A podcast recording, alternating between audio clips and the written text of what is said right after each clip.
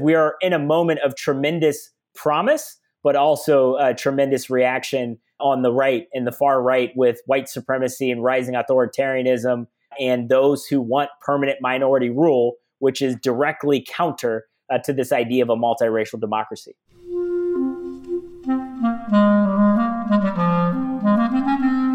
Hello, this is the Great Battlefield Podcast. I'm Nathaniel G. Pearlman. A great political battle is being fought right now between progressives and the forces of reaction on the other side. This show is about the political entrepreneurs and other progressive leaders who are finding new or improved ways to fight. My guest today is Kyle Strickland, who is Deputy Director of Race and Democracy at the Roosevelt Institute, where he leads research focused on policy and political movement building on race, the economy, and democracy. He manages the think tank's Race Landscape Project, exploring the ideas driving today's racial justice movement. In addition, he's a legal analyst at the Kirwan Institute for the Study of Race and Ethnicity. So we had a good talk about his career, including the politics he had to navigate as student body president at Harvard Law School, and why he'd like the U.S. Senate to dispense with the filibuster. You should listen. So, after a quick word from our sponsor, my interview with Kyle Strickland of the Roosevelt Institute.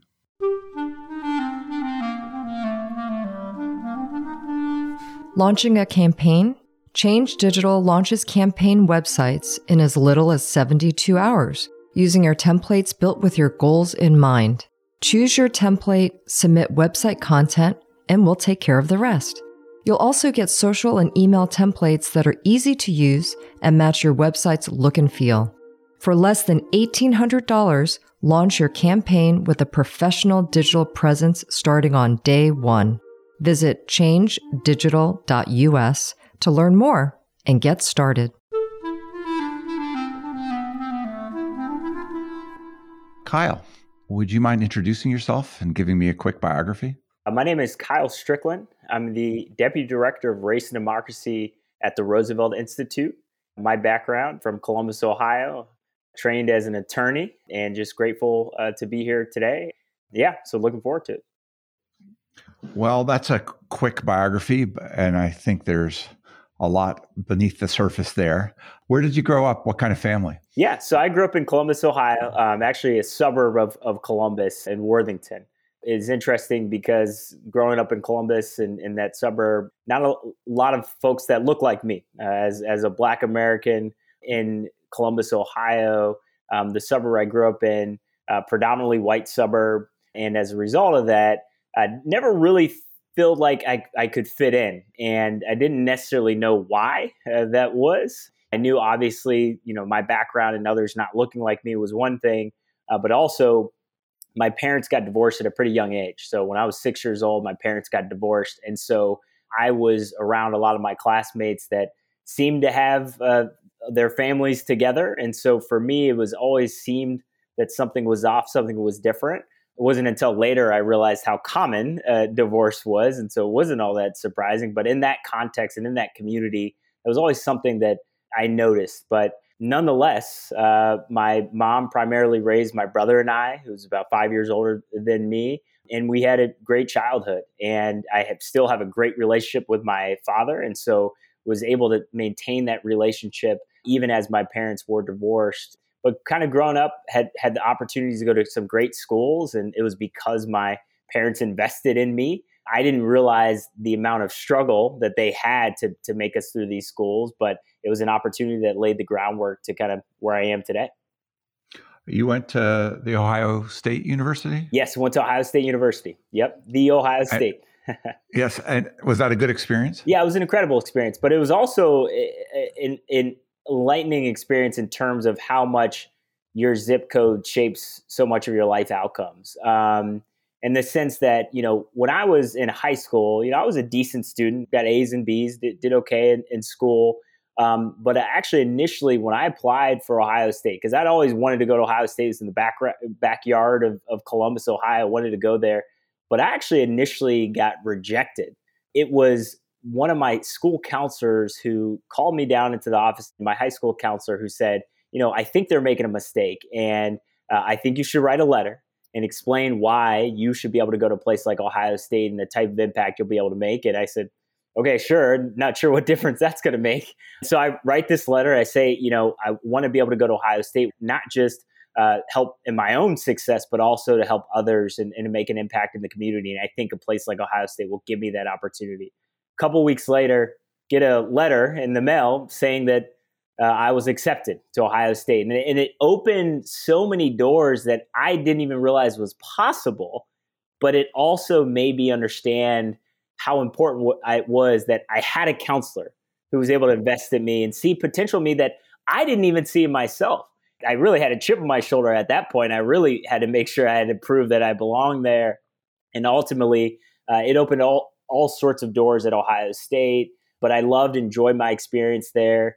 Um, and it was something that I, I realized that you had some kids who lived five minutes from campus on the near east side or the south side of Columbus who would never step foot on Ohio State's campus because of all sorts of disparities and what it means to be living in a particular zip code. But because I happen to live on the northwest side of the city, I had opportunities that other didn't have. And so that opened my eyes in ways that I didn't know before when I was just in high school.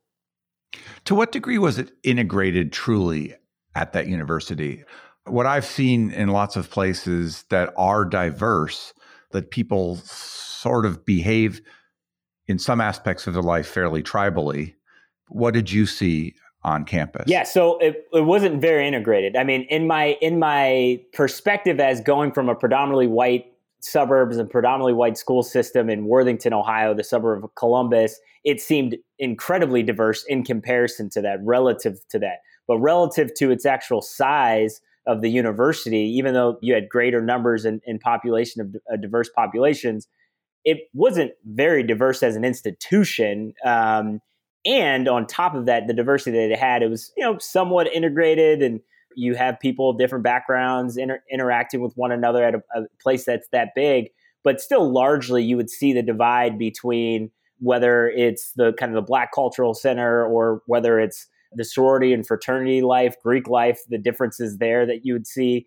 And then, of course, residentially, just within Ohio State being placed on in the, the middle of Columbus, Ohio, seeing the clear divide on the east and west sides of the city of where predominantly white uh, population lives on the west side of Columbus, Ohio, predominantly black population lives on the east side of Columbus. And so somewhat integrated, but you, you could see the divide pretty clearly, even at Ohio State. How far back to the roots of your sort of political nature go? Do they go back to the family? Do they go to college? They mostly started formulating a little bit in, in high school. Um, you know, growing up in Ohio uh, at, the, at the time when Ohio used to be a, a swing state, and you know, I would hope and say that it still is today, maybe, but it has certainly trended far away from that. It meant that every presidential election year, there would be the presidential candidates in Ohio. And I always had an interest in that and interest in politics, and especially when uh, President Barack Obama came to the scene. And that was something where I was particularly inspired by the opportunity of the first black president to be elected and had the opportunity to go to a couple rallies in Columbus and really sparked my interest there. The politics for me I was always kind of aware of it, especially within my background as one of the few black families in, in my school system. My parents identified as Democrats, but they didn't really talk too much politics to, to me. But I remember in elementary school when the Bush v. Gore presidential election was happening, they had this elementary school stu- students do a simulated election. And we all had to you know you know say who we would be voting for in that particular election. And i remember the vote and it was me and like two other students out of a class of 30 who voted for gore and everybody else voted for bush.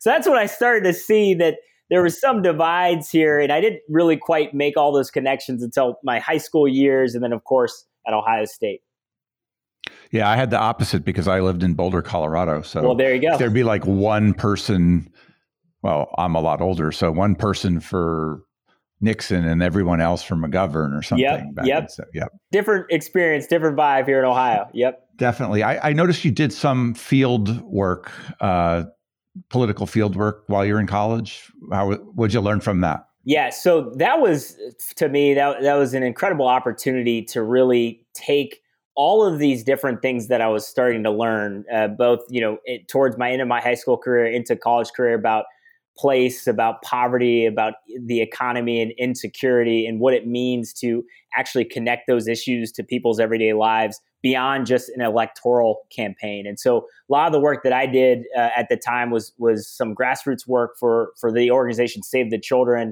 at the time that were fighting child poverty, and I was connected through. Uh, a, a nonprofit organization that was doing some partnership work with them. And so I was on college campuses, going door to door throughout Columbus, going on the side of the street to basically ask for people to make donations to help fight child poverty. And it was an incredible experience because that was my first kind of foray into this nonprofit world, making those connections one person at a time, making a difference.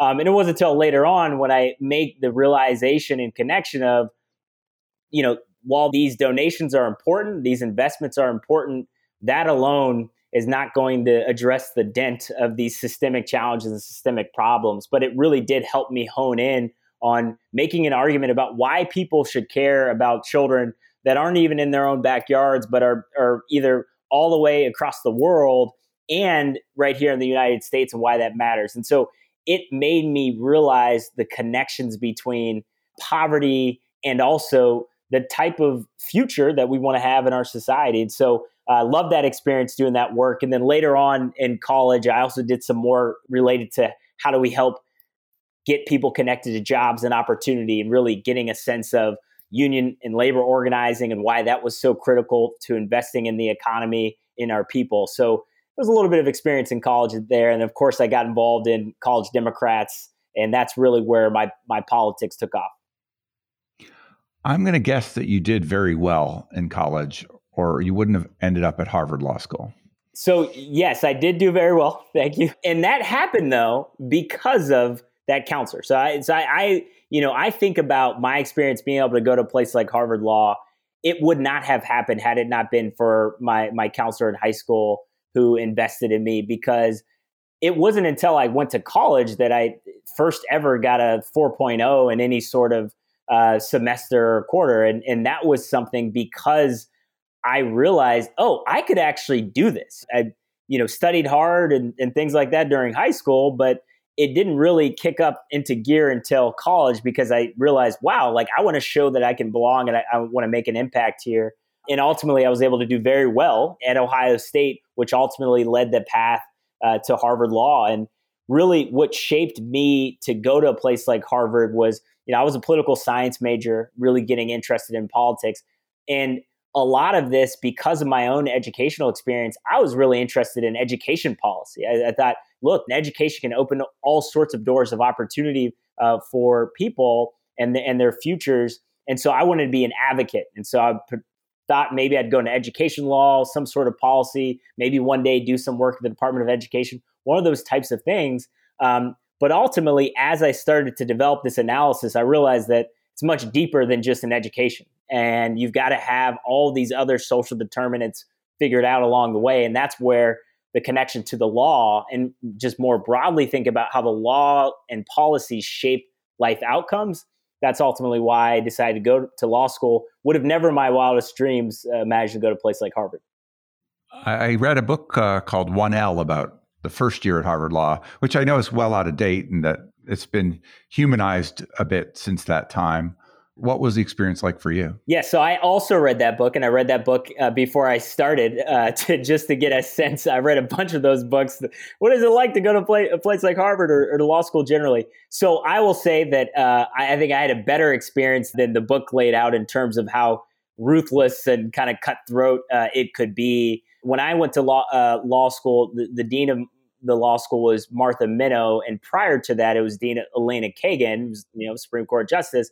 But one of the things that she did was really instituted a policy around kind of grading so that it still is a very competitive process, of course, like with your grades, but the grading scale kind of shifted in a way where it wasn't just all about I need to be the top of my class and this is the first thing that we need to do. And so I think that actually eased some of these tensions that some of these other law schools have because everyone's trying to get to the top of the class. And so the justification ultimately was it going to a place like Harvard, you know, you're going to be going up against a whole bunch of people, but you're still going to be up there when it comes to your ability uh, to be successful. And so for me, I actually enjoyed my experience because people were more down to earth than I than I thought. You know, I, I you know went to public school my entire life, and so to go to a place like Harvard, I thought it was going to be pretty elitist and it's a private institution, and so I wasn't sure whether or not this was going to be something that I could fit in at. And thankfully, there were a lot of people uh, from a lot of different backgrounds who were pretty down to earth. Now, of course, you have some folks uh, who are not so great and uh, are going to be world leaders and are diametrically opposed to everything that I, I stand for. But for the most part, I, I really enjoyed my experience there. Was there a particular class or teacher or subject that caught your fancy? A couple of them. So one was with my professor Charles Ogletree is a is a very prominent professor there. Um, a, a prominent experience, uh, you know, mentored uh, President Barack Obama, uh, Michelle Obama, so many others, and was a prominent leader at the law school. And there was a couple of different classes that I took. One was on understanding Mandela. It was actually very very interesting. Uh, really thinking through the ways in which Mandela's politics through the lens of a global politics, but then also ways in which that operates within uh, the framework in the United States about politics around race and politics about how we view society and where we are moving forward today. Um, that was a really interesting class, really interesting experience. Of course, then I took a couple other race in the law classes. Wasn't quite critical race theory, but we talked about critical race theory, and that those were all those concepts came together. Um, and so those teachers shaped my experiences and then ultimately, Martha Minow, the dean of the law school, who, who I did a lot of work with when I was involved in student government, and she was my constitutional law professor, um, really learned a lot from her as well. And so I, I, had an incredible experience there, really enjoyed my interactions with those uh, professors. Did I read that you ran for office there? So I was student body president at Harvard Law, and um, and so I, I, served there the 2015 2016 uh, school year there. Um, and then when I came back to Columbus, uh, is when I ran, ran for office as well. Student body president there. What do you do in a law school? Of, of course, right. So uh, it varies, right? So a, a, lot of it is is what you know. The, the goal there is to be representative of, of the voice of the student body um, and law students, right? Law students are very busy, and so you know you ask like you know what does the student government look like for law school? A lot of it is like the various initiatives that we're trying to uh, move forward to make the, the law school experience better. And so one was around DE and I, and so thinking about not only how how do we diversify the faculty of the law school, so looking at actual initiatives of, of what it means more broadly, but then also how do we think through the types of initiatives that the law school puts forward to make it a more diverse, inclusive place in the first place. So a lot of the work is focused on broader initiatives to make the law school better? What does it look like their financial uh, aid and support situation? What does it look like in terms of making sure students get the mental health and, and access to uh, health care resources that they need to have? So these were kind of policies that we would advocate for. And then you would also advocate for policies in classrooms. How are we making sure that the rating systems are set up in a way that is transparent so students know kind of what they're getting into when they go into to the classroom? To things like you know hosting the halloween party and the thanksgiving party. Usually it's pretty low key you know being in that experience in the student government for law school. However the year that i was student body president was the same year in which uh, we had massive disruptions over uh, issues around race in the school. It came to light in 2014 and 2015 that Harvard Law School's uh, shield that they had to represent the law school uh, was actually uh, based off of uh, a brutal uh, owner of enslaved people was Isaac Royall and his family. That was the family crest. And so when this came to light, uh, a lot of student activists said, "We don't want this shield representing Harvard Law School, and we don't want to be here for it." And then, of course. It sparked all sorts of debates because you had some students who say, "Oh, we want to preserve history you know, we should keep it here and it's just a symbol. It doesn't mean anything. And other students say, no, this is not where I want to be. And so it actually sparked off all sorts of activism, probably the most active uh, protests that we saw in the law school's history since the, the early 90s. Uh, with Derek Bell and others who were pushing against um, uh, the law school and its treatment of faculty and not having a diverse faculty. And so there was all sorts of protests at the law school, and I had to navigate this space at a time in which I was working with the administration and also having to represent students at a time when not a whole lot of people wanted to work with the administration, understandably so, because they had to navigate an interesting line because they had donors, they had former alumni who were saying, keep the shield, you got to keep the shield. And they were having others who were uh, saying, well, it's going to be a whole process that you got to navigate through, so you can't remove the shield. And then meanwhile, the student activists, to their credit, they took over the student union. They, they occupied the student union for an entire semester and renamed it Belinda Hall, who's one of the formerly enslaved persons uh, who then became a, a, free woman in Massachusetts. But these were the stories that they were trying to tell to talk about all the systemic issues at a place like Harvard that people wanted to pave over. And it was a tough lesson in leadership about how to navigate these spaces because at the same time, you had a bunch of conservative students who said, you know, our voices are being silent because, you know, we want to keep history. Uh, and we're, we're not able to, to freely speak our minds. And so a lot of debates and discussions happen that we had to help facilitate as student government. Now, my, my uh, older daughter went to Woodrow Wilson High School in the District of Columbia, a diverse, interesting public high school and they just renamed it. This year is the first time uh, under a new name, and it was interesting to watch my younger daughter, who's in middle school, sort of naturally like, wait, I'm not going to go to the same name high school as as my older sister. The, you know, it, it it was a little hard for her to accept. And it's a complicated thing because, like, Woodrow Wilson was a very progressive president on many fronts, but a racist and uh, terrible president on that particular highly important issue. And these big symbolic things are woven into our society everywhere, right? The you know the the legacy of our past is inescapable. You're in the middle of this. Tell me more about what you learned about leadership in that. I mean, I talked to Mitch Landrieu, who navigated that with taking statues down in New Orleans. You need some deafness, I think, to not have things break down and to get results that make everybody as happy as possible and move society forward, right?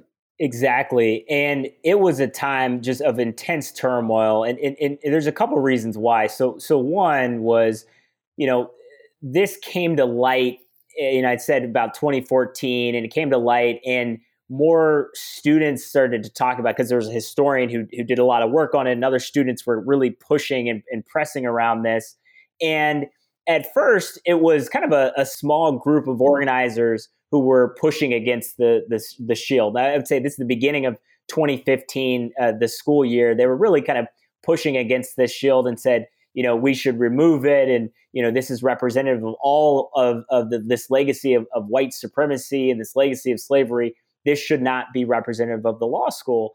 At first, you know, folks were kind of organizing there and in, in, the corner and pushing, but there wasn't a lot of movement happening. But what happened though was those students, and those activists were pushing and pushing and pushing, and others started to come along board because they realized how big of an issue this was and why this mattered. While some people said, Yeah, I don't like it, but it is what it is. This is the shield, this is the symbol. They're probably not going to change it anyway. So just going to go on with it.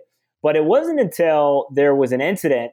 It was right, actually right after uh, Thanksgiving where the or this, this Thanksgiving uh, dinner that we put together. Um, but there was an incident that occurred where uh, somebody, someone we don't know who, uh, put black tape over the portraits of just the black professors. So the student union has a wall of all the professors that have taught at, at Harvard Law over the years. And somebody put black tapes over the mouths of the portraits of the black professors is really a kind of a silencing method because what the student activists had been doing was they had been kind of covering the shield symbol and saying it represents racism. And so, as a response, as a counter response backlash, somebody put the black tape there and said, basically, it was pretty clear of stop talking about these issues, right? And it was a direct affront uh, to the activism that was happening, and then really just an affront to anybody at that school where somebody would respond in that way um, to basically silence the voices of these professors, but the voices of students that were pushing for this. That backlash actually ensued more um, in, uh, a resurgence of people and activism who said this is enough, and we actually shouldn't have this shield representing us because this legacy is very much alive here in this school right now in this community. This is not just something that happens far, far away in the old times. This is happening right now. And the what I had to do at the same time was know that the administration had to do something about it. And you couldn't just debate these issues as if these are both sides' issues.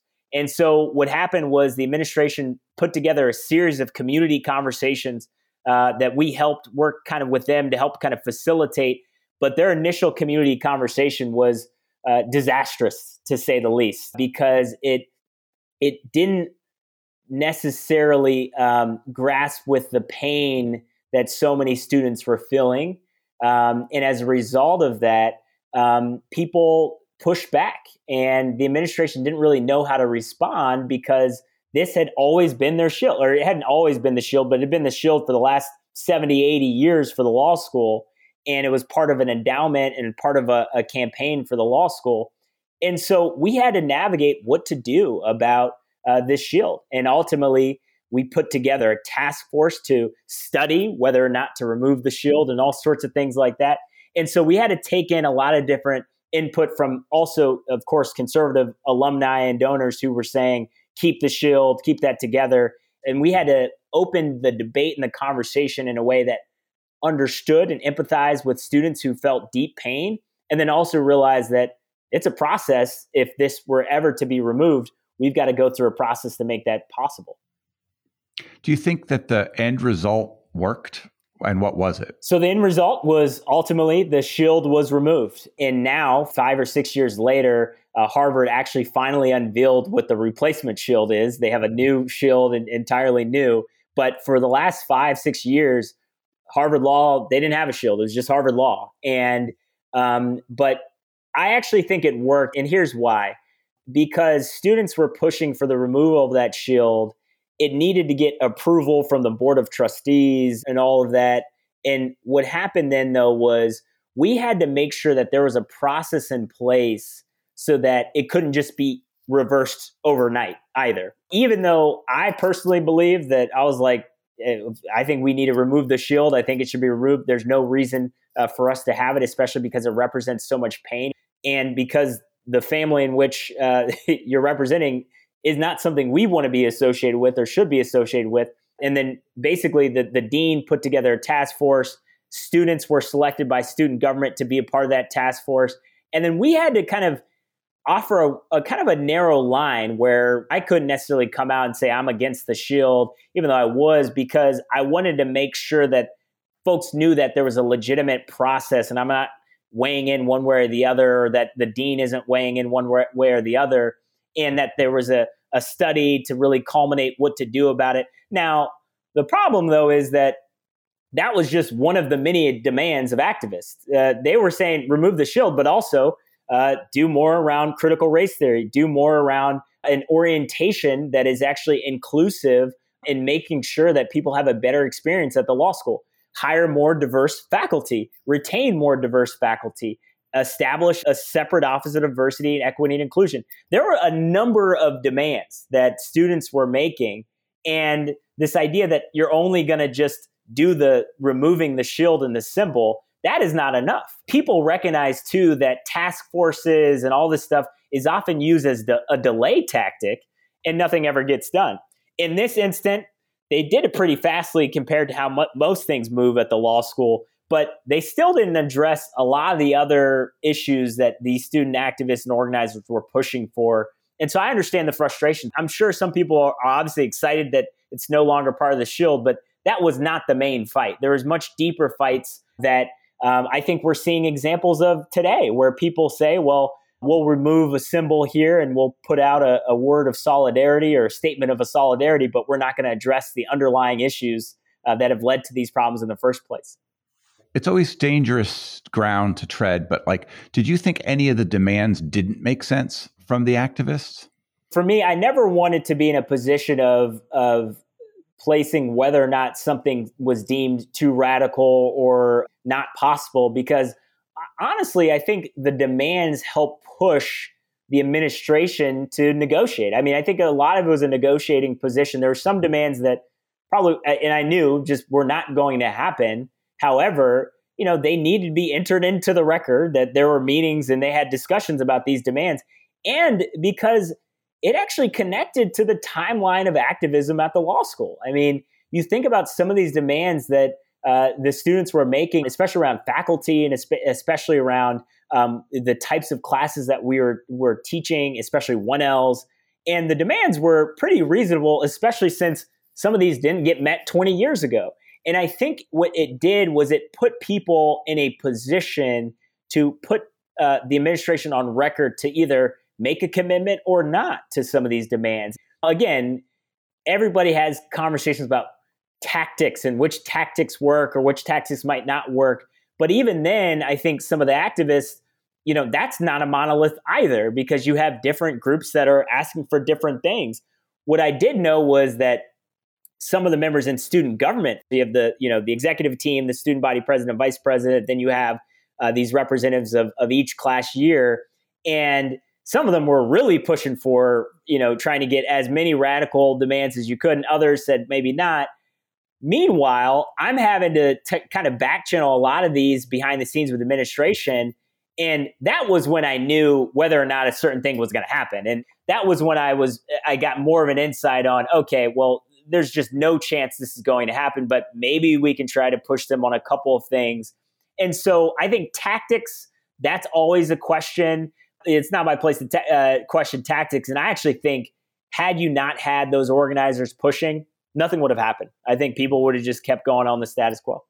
That's the way it works. And what training as a politician you were getting in that role? Oh yeah, well, one it, you can't make everybody happy. I think is uh, is a is a big lesson in leadership, and then also really just uh, how important it is to listen, literally listen to um, what people are looking for, and some sometimes people are not in a position to negotiate. They don't want to negotiate. They want to they want to talk about uh, their experiences, uh, how they've been wronged, how they've been harmed, and I think there's sometimes uh, this idea that we can just jump quickly to a solution uh, to some of these problems. But the problem is when you do that without dealing with the underlying issues, the, the root of, of where these problems are lying, then you're still going to be dealing with those problems uh, even after you might have uh, theoretically solved one thing, uh, there's a much deeper problem that you have to deal with. And at the end of the day, you have to be clear in what you believe as a leader. And for me, it was, you know, while I personally believed, especially in this particular situation, that the law school had a lot of work to do in this space, I also understood that um, the ways in which you have to interact in these spaces, you need to have all the different players, the folks who are going to be operating on the inside, and then also folks who are pushing on the outside, and the constraints that's placed on you in a given position. But I also understand that you can come pretty complacent because sometimes people are so much more interested in being at the table than they are about kind of upsetting the status quo when they're at that table because you're not going to get invited back if you keep upsetting the status quo like that. But I think if you're clear about where uh, certain things are coming from, you have to build trust. You have to build trust. That was one of the issues here was that some of the trust wasn't even built. Some of these relationships weren't even built. And so when a big problem happens without that trust happening in the first place, then you're going to run into all sorts of issues. And so you've got to build relationships long before something becomes a crisis. And if you don't do that, you go with the courage of your convictions and but listen to people. Um, and you're not going to make everybody happy. I mean, you got to throw that out of the window pretty quickly. Uh, that's just not going to happen. So a lot of people think about law school followed by very lucrative position in corporate law starting in the multiple hundreds of thousands. What did you do post Harvard Law. You, you, know, my, my student loans remind me uh, that I did not do that. Um, so, I, so actually, for me, you know, even when I was going into law school, you know, as I mentioned before, I was thinking maybe education policy, some some other ways to be an advocate of using the law. I never was interested in going to a corporate law firm. Just never was interested in practicing law in a traditional sense. And actually, during my interview for law school uh, with with Harvard, I had mentioned that I said, "Look, like." I don't think I'm going to be going to the private law firm route. Like, I just don't think that's going to be the case. And they said, that's great. That's fine. We've got plenty of lawyers who are going that route. Like, we want others who are looking to make an impact in other ways. And so for me, um, it was primarily focused on the public interest. And my first step out of law school was to, to come back to Columbus and ultimately was at the Kirwan Institute for the Study of Race and Ethnicity. And I got connected to this work because after my first year, of law school. During my summer, I decided to come back to Columbus. There's a lot of different opportunities that first summer of, of your first year of law school, you get to decide where you want to go and what that looks like for you. Some opportunities in DC, California, New York, but ultimately I wanted to come back uh, to Ohio because at the time had the opportunity to work at the State House and work with the legal counsel at the State House with the Minority Caucus, which was uh, the Democratic caucus at the time and I made a lot of connections in the Columbus region and Columbus area. And that's where I got connected with the work that was happening at the Kirwan Institute, which were talking about all these issues around race and about structural racism, systemic racism at a time when not a whole lot of people were talking about that in 2014. And then this was all culminating around the same time around Black Lives Matter movement, where more people were having these conversations. And ultimately, I knew that I wanted to do something with race and politics and edu- and I was still thinking education, but especially about race. And it shaped so many different dynamics. And ultimately, after law school, I decided that I wanted to come back to Ohio State and to work at the Kirwan Institute for the Study of Race and Ethnicity, where I could do legal policy, but I could also look at implicit bias. I could look at structural racism and how racism is embedded in the law and how that perpetuates disparities over time um, and so I love that opportunity. And so it was to go in the public interest, but I knew that uh, be a lot of student loans and wasn't going to be the traditional path of private law firm life. Did you suggest earlier when I asked about running for office that you that you had also run for office in Ohio? So in Ohio, in Ohio, in 2017, uh, you know, af- after uh, President Trump was was uh, elected, and uh, when the landscape in Ohio and beyond uh, was not looking great for people who had a progressive vision for uh, this country. There was an open state Senate seat uh, for the, the 2018 election. And this was an opportunity where had conversations with, with several folks about really being able to make the translation of the policy that we're talking about and actually make it real and into law. And so there was an opportunity to run for the state Senate in 2018. And that was something that I decided to pursue and briefly put together a campaign uh, to do that. Got a lot of support coming together, but that was also a foray into local party politics. And so when a uh, sitting state representative decided that he wanted to go for that state Senate seat, um, I had to face a choice of whether or not I wanted to to primary uh, him and that state senator uh, to open my political career. And I said, not worth it. Like, I don't need to be in this position. And ultimately decided to back out and not run for the state Senate seat at that time. And looking back on it, this state house is pretty much a mess here. You have a, a, a super majority in the state house. Now we'll see what happens with these new maps, hopefully. Um, but uh, there wasn't a whole lot of folks can get done uh, if you have views that I have. But ultimately briefly uh, was going to do that, but decided ultimately not to do it.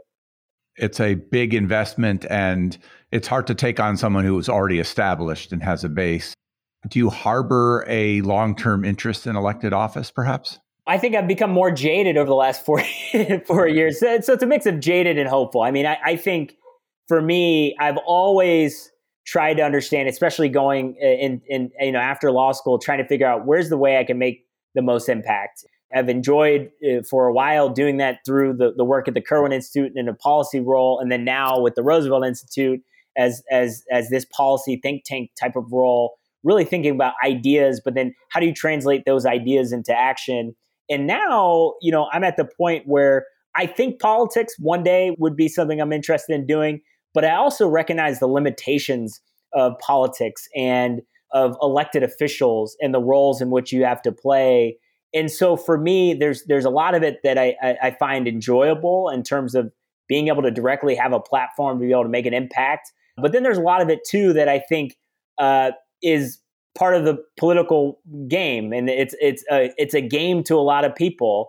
And to me, um, you know, these issues are too serious for that. But I think the more that I see some of these politicians, I'm thinking, wow, the, some of these guys should not be in office. And so you got to have more and better elected leaders. So maybe one day, but we'll see. Why did you jump from Kirwan to Roosevelt? So it was an incredible opportunity how, how this happened. So when I was at the Kirwan Institute um, uh, in in early 2019, Darrick Hamilton came on board. Dr. Darrick Hamilton came on board at the Kirwan Institute, um, and I got to work very closely with him. And his fo- his focus as an economist uh, was very much on uh, stratification economics and looking at the ways in which um, our society is stratified around these different um, lines when it comes to race and gender and different identity uh, impacts, and seeing how uh, racism and the law and political economy shapes our policy and policy making. I love this work uh, that I was able to do with with Darrick, and he was connected uh, to the work at the Roosevelt Institute and with uh, my present boss, Felicia Wong, and he was working on issues around post neoliberalism. How, how do we move beyond this kind of framework, this market as the solution to all of our problems framework in which we've had over the last 50 years into something more deeper. And that's when I got connected to the work that was happening at the Roosevelt Institute. And I started talking with Felicia, and she was talking about how they wanted to do a project around merging race and the economy and our democracy. Uh, and ultimately, this is something that I wanted to help on and support on. And uh, when Darrick left, he went back to the new school um, it opened up a door, an opportunity for me to do the work at Roosevelt, and, and, and I've loved it uh, ever since. So you've been there a little over a year. Yep. Right? Yep. A little over a year. Yep.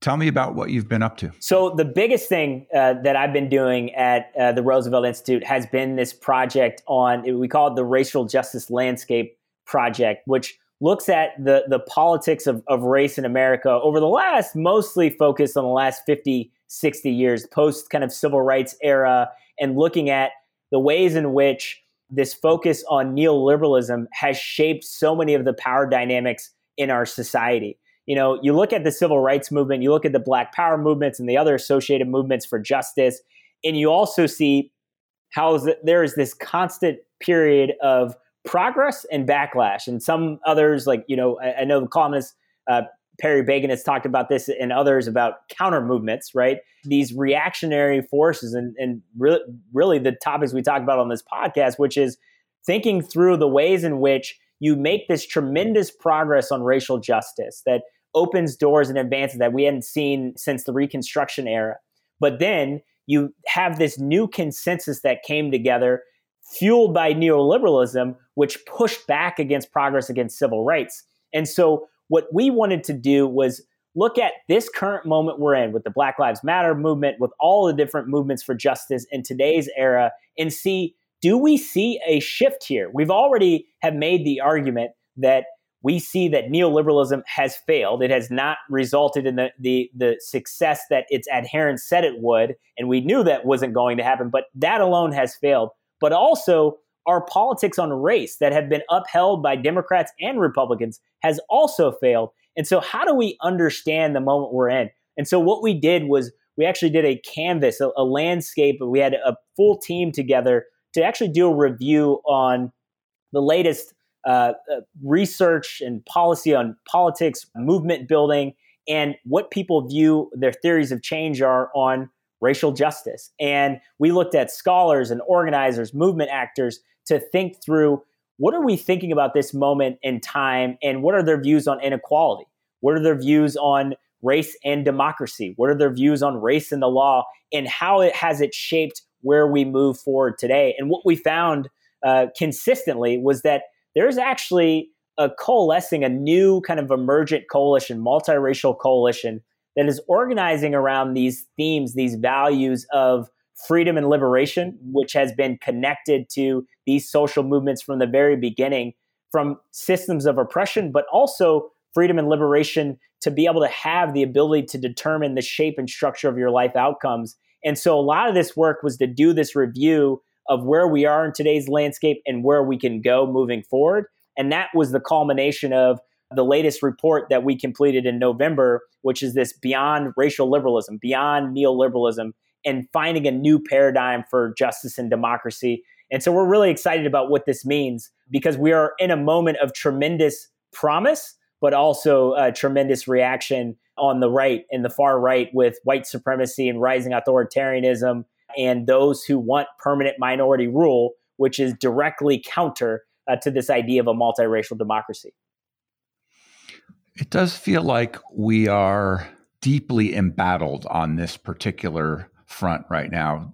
The consensus on the left about moving away from colorblind ideas to recognizing systemic problems and trying to attack them or be aware of them in policy, and the backlash on the other side or the attention to some aspects of that and the political f- fuel that has been giving them and success that they've found in harnessing people's uh, fear and skepticism about those kind of results. And some of the things that are said on the right can feel persuasive, I think, around I don't want my six year old to feel like they are being taught that they're the oppressor or the oppressed, right?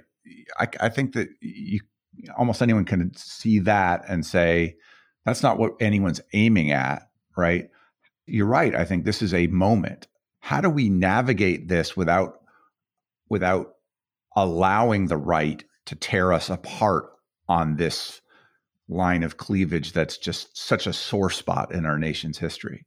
You have to do it on on all fronts and, and consistently. And I think, uh, unfortunately, uh, on the left and, and as progressive, then of course our mainstream you know, politics has ignored this for a long time. We know this fault line on race in which we have kind of in the post civil rights era have kind of avoided really leaning in uh, at the mainstream level, talking about race and talking about inequality in ways that um, have allowed these powerful narratives to continue. And that's why know, we talk about why neoliberalism was such an impact on this political project. This idea that if you leave everything to the market and individual actors, um, then you can really have this idea of the American dream, this concept that you're on your own, but if you work hard, uh, you, are responsible, you play by the rules, then you can make it.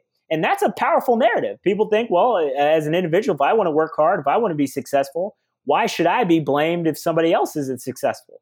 And the reason that's powerful is because it ignores the role of systems. And this is something that both political parties, many ideologies that were in the mainstream, it continued to ignore the role of systems, and especially when it comes to the issue of race and, and racism.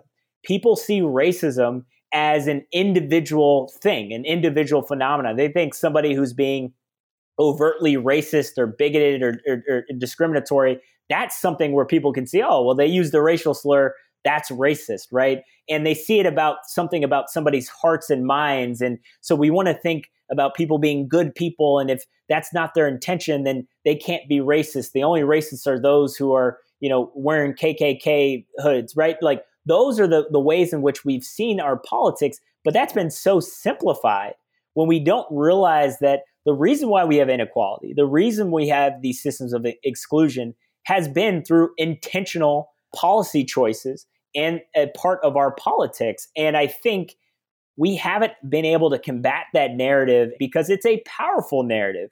It's something that um, a lot of people across the political spectrum believe in. This idea that um, the inequality that we see today, a lot of it might have to do with a fault of your own or something else, but if you work hard, you can make it. And especially when it comes to these issues around systemic racism, structural racism, people have a hard time grasping the connections between why does something that happens 400 years ago or even 100 years ago have an impact on where we are today? And it's why it's so important for us to talk about how these systems have evolved over time. I think Bryan Stevenson puts it so well when he talks about how it related to the Civil War, the North won won the battle, but uh, the South won the narrative war because they're still telling this narrative, this ideology of grievance. It's ultimately a grievance. It's so and so has been given things that they don't deserve. And the inequality that you're experiencing, you shouldn't deserve that. But that is happening because those people over there, that nativist, that racist, those strands have been central uh, to American politics from the very beginning. And they continue today and they draw a lot of fear and emotion, and it's powerful. And so that's why it's persuasive. And the way we push it back is, is on all sorts of fronts. You've got to do it when we talk about teaching about our history, learning about why we are where we are today. A lot of folks don't know that history. We're coming to find they don't know that history. And then we also have to be honest about how we're talking about these issues in the media and how we're talking about these issues among our political players, where people who are literally exploiting people for their own gains. That's something that they're doing not in good faith. And we have to do a better job reaching across the divide to reach people on these issues. People running for office have been playing that race card in a nefarious way for a long time, long time before Trump. I mean, obviously, even in the post civil rights era, the Willie Horton campaigns, things like that, where Reagan chose to launch his campaign. There's so many examples of that. But what Trump did was less coded and more on the surface. And I wonder how you feel that played out. Like in certain ways, I've heard people say it uncovered something that we knew already, and maybe that was helpful.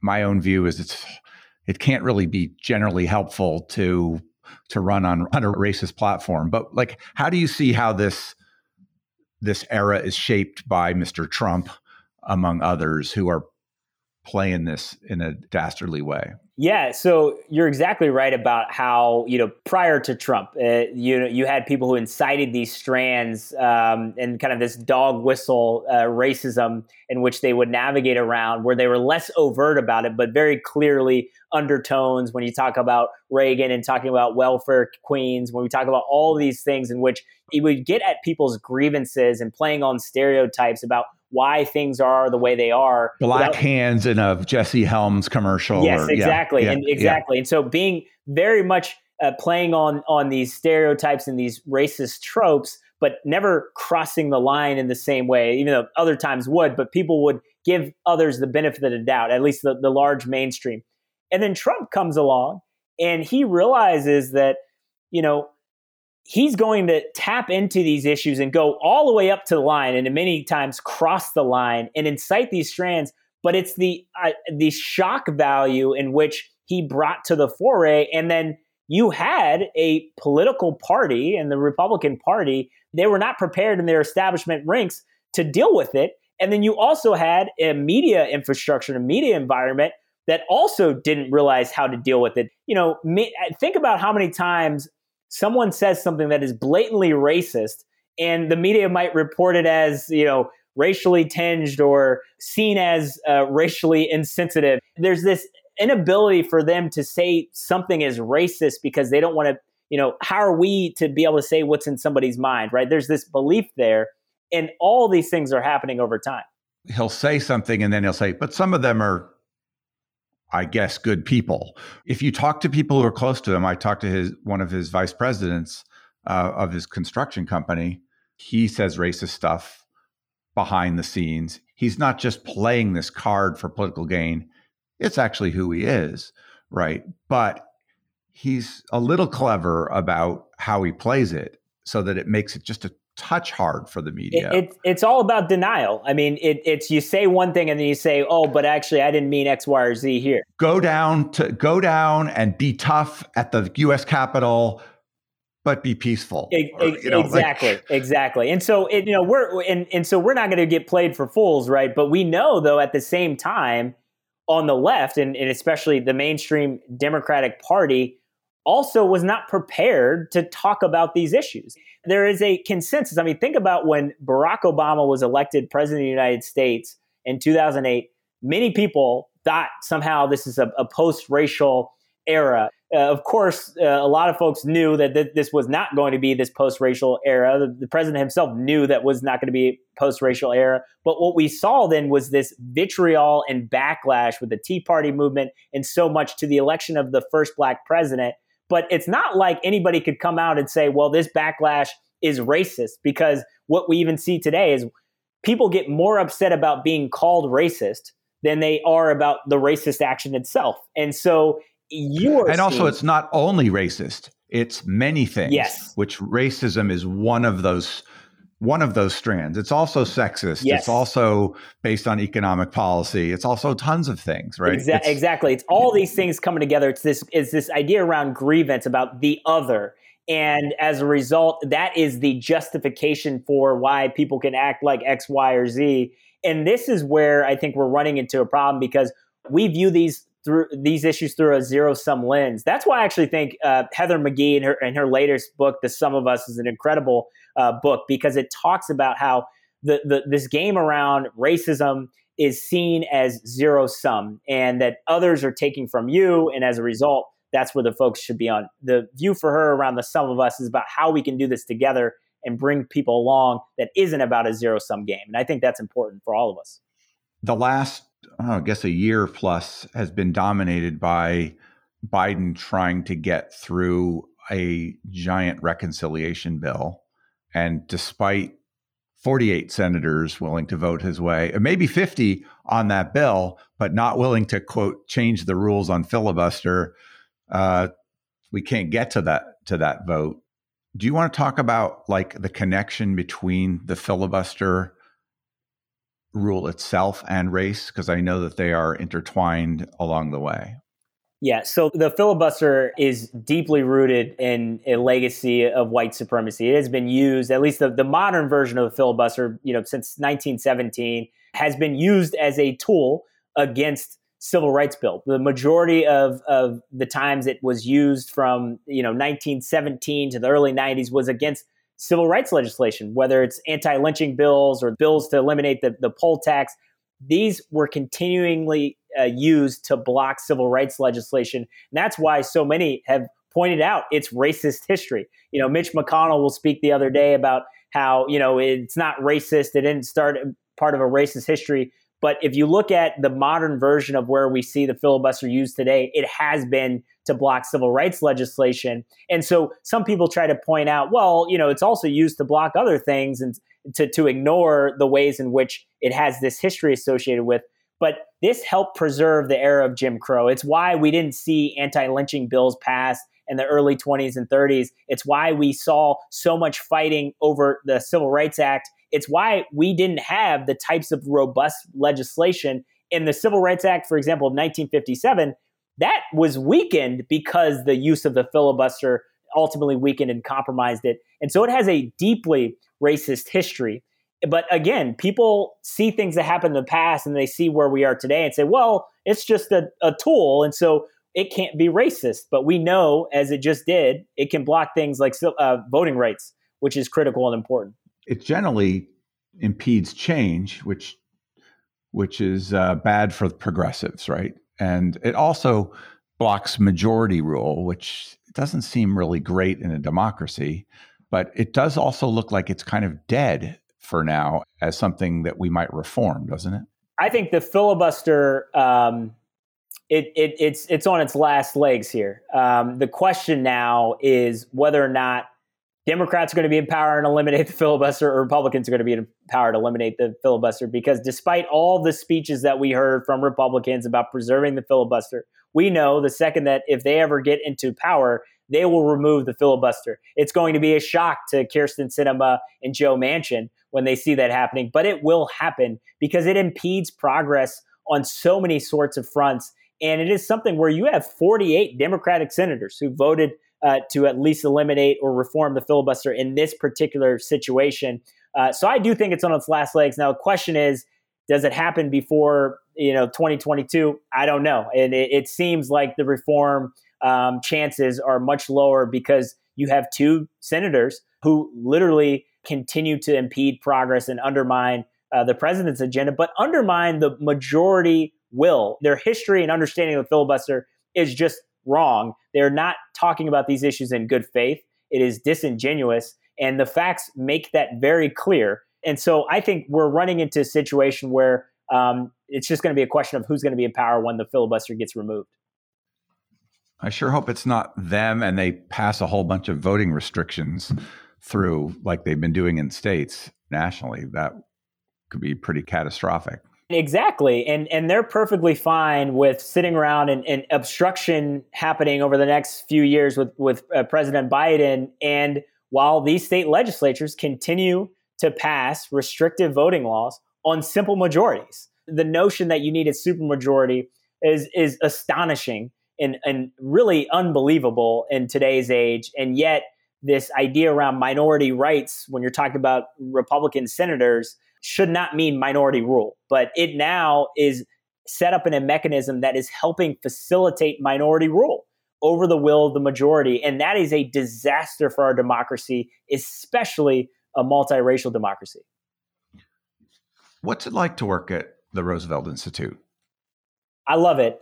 I have colleagues that have so many different perspectives and experiences, and especially a lot of the focus is on uh, the economy and ways in which the, the economic rules are shaped uh, for a wealthy few and a minority few to hoard onto power and wealth.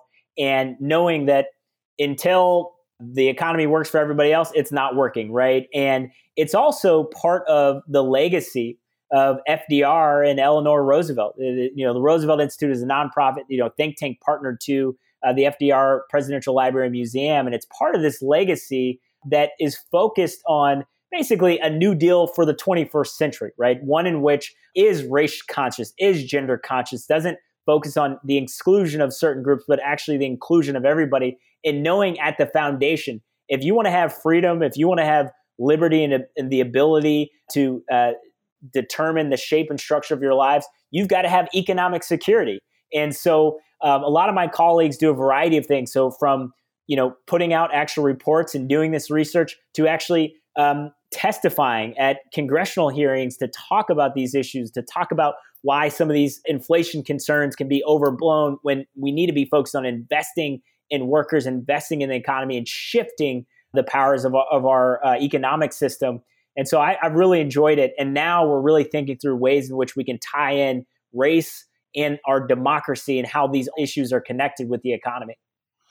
There's a lot of fear in the Democratic campaign consulting and big media analyst world about some of the issues that get raised in racial politics right now backfiring against Democrats. There seems to be some evidence of that in election campaigns of late.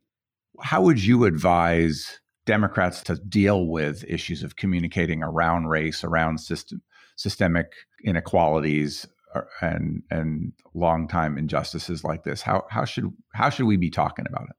Well, you need to talk about it for one, uh, and and take the issue head on, um, because the default in a lot of these situations has been to not talk about race, and so you know eh, this idea around don't take the bait don't talk about race because people are uncomfortable around it and it can be unpopular around it. But what happens when you decide to ignore race when maybe you're only talking about quote unquote the kitchen table issues? You always hear this you know talk about the economy talk about these quote unquote kitchen table issues.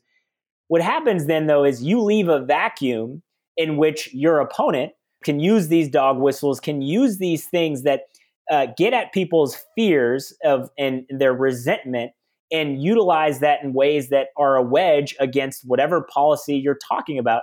And so it's not enough to just talk about the kitchen table issues. You got to talk about whose side you're on and what this is all about and how your opponent or others are trying to divide you on lines of race, on lines of gender, and how your politics and your vision represents and understands and sees that and knows that we can do this work together while they're trying to divide us. But I think you have to talk about the race. Now, you don't want to talk about it all the time, especially if you are not uh, very well versed on the topic and if you're not authentic about it, you shouldn't do that.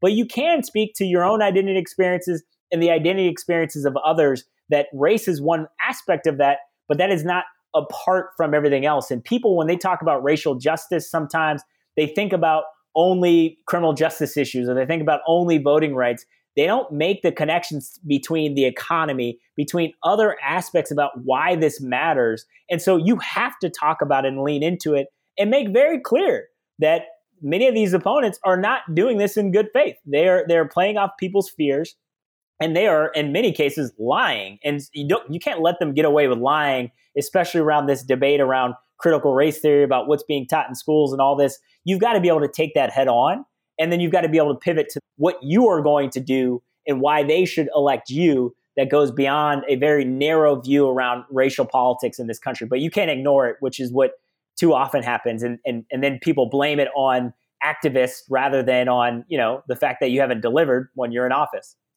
Who do you think is doing a good job in communicating in that fashion? Sometimes it depends on what, uh, you know, who you represent. One of the people who does a very good job of it actually is the, the senator right here in Ohio, Senator Sherrod Brown, who's able to talk about, uh, does a lot about talking about economic populism, but then also talks about race. You know, he doesn't lean with it all the time, but he can talk about how the ways in which people have been divided and excluded and left behind. But he has an angle where he talks about how important it is about workers and about how, you know, even when he talks about the ballot box, about how workers can hold their politicians and the wealthy accountable at the ballot box who want to hoard just wealth and power that's an opportunity for workers to hold people accountable and and and basically denounces the type of racism and the nativism that we're seeing that's used to divide. And I think he does an excellent job, and it shows. You know, to be elected in a place like Ohio, um, that's pretty red as a very progressive uh, United States senator is pretty impressive.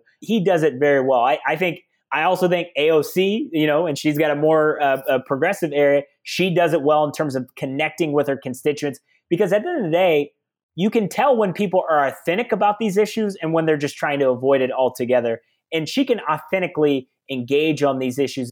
And so I think we're we're seeing more people do it um, and talk about these issues, but you're you're really going to see it happen at at the federal level a lot of times. And of course, you know, I think about prior in prior eras, you had obviously President Barack Obama, who did an incredible job of talking about these issues and and and navigating these issues of race. And of course, with his own identity background, it was especially complicated. I know progressives wish he would have done more on some of these things, but uh, he did get elected twice, and so I, I, think he did a pretty good job on race as well.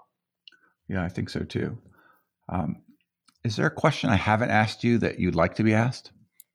No, I, I think the biggest question here, and I think especially we have to think about the electoral politics and we have to think about our long term politics and policy making. And I think one aspect of this is look, we understand if you are in a district or an area where talking about these issues makes a whole lot of people uncomfortable and it's hard to talk about issues of race, still to challenge yourselves to be able to at least counter some of these racist nativist messages that are happening and being able to tie it together into how people are trying to exclude and divide and about how you offer a positive vision moving forward.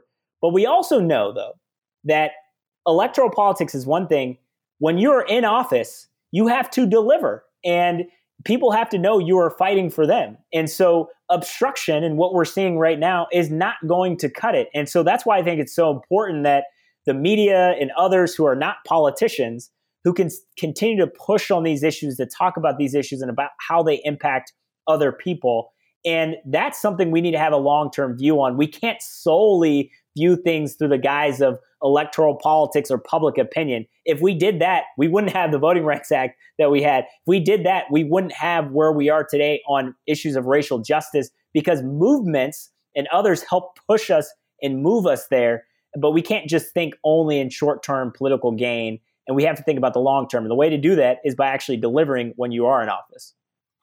I mean, it's, I think it's a tricky point because you can only deliver if you have the votes to deliver. And you can only give the votes to deliver if you got the right people elected to deliver. And people are impatient and they don't understand the system uh, as well as they should. They aren't taught as well as they should uh, across the board across this country.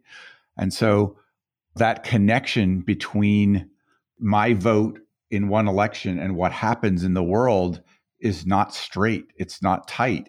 And so to be a good citizen, you have to sort of understand the complexity of that and be back over and over to to keep fighting and voting for what makes sense. Yeah, and you've got to and you got to make clear, you know, as elected leaders and others, uh, whose side you're on and who you're fighting for, and and who the opposition is. And I think right now, especially with the media infrastructure and environment, with all the disinformation that's happening, all sorts of things, people see what goes on in Washington and they blame everybody. You know, they blame Democrats and Republicans. But right now, you have an entire political party uh, that has become radicalized, and especially around Donald Trump. And people who are not paying attention to the day to day politics, they don't see all of that. And so, unless you make that clear and continuously make that clear about who's standing in the way and who you are fighting for, people are not going to see it. And I think the media also has to has to do a better job of not both sidesing everything and especially when it comes to our democracy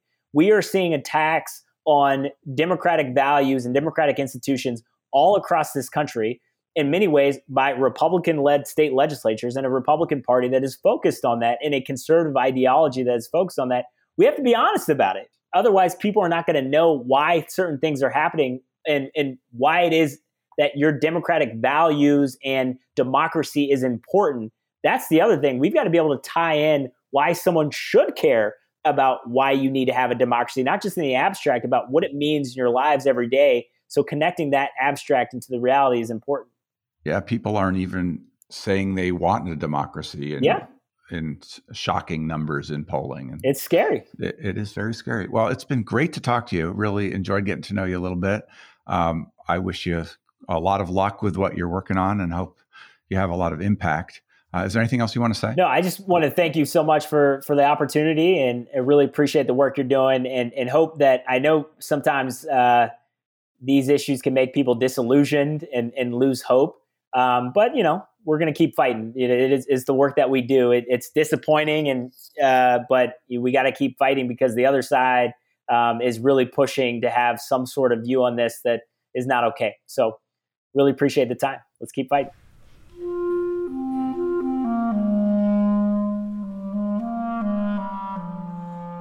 That was Kyle Strickland. Kyle is at rooseveltinstitute.org. This is Nathaniel G. Pearlman with the Great Battlefield Podcast. You can find us at greatbattlefield.com or by searching for Great Battlefield in places where podcasts are found.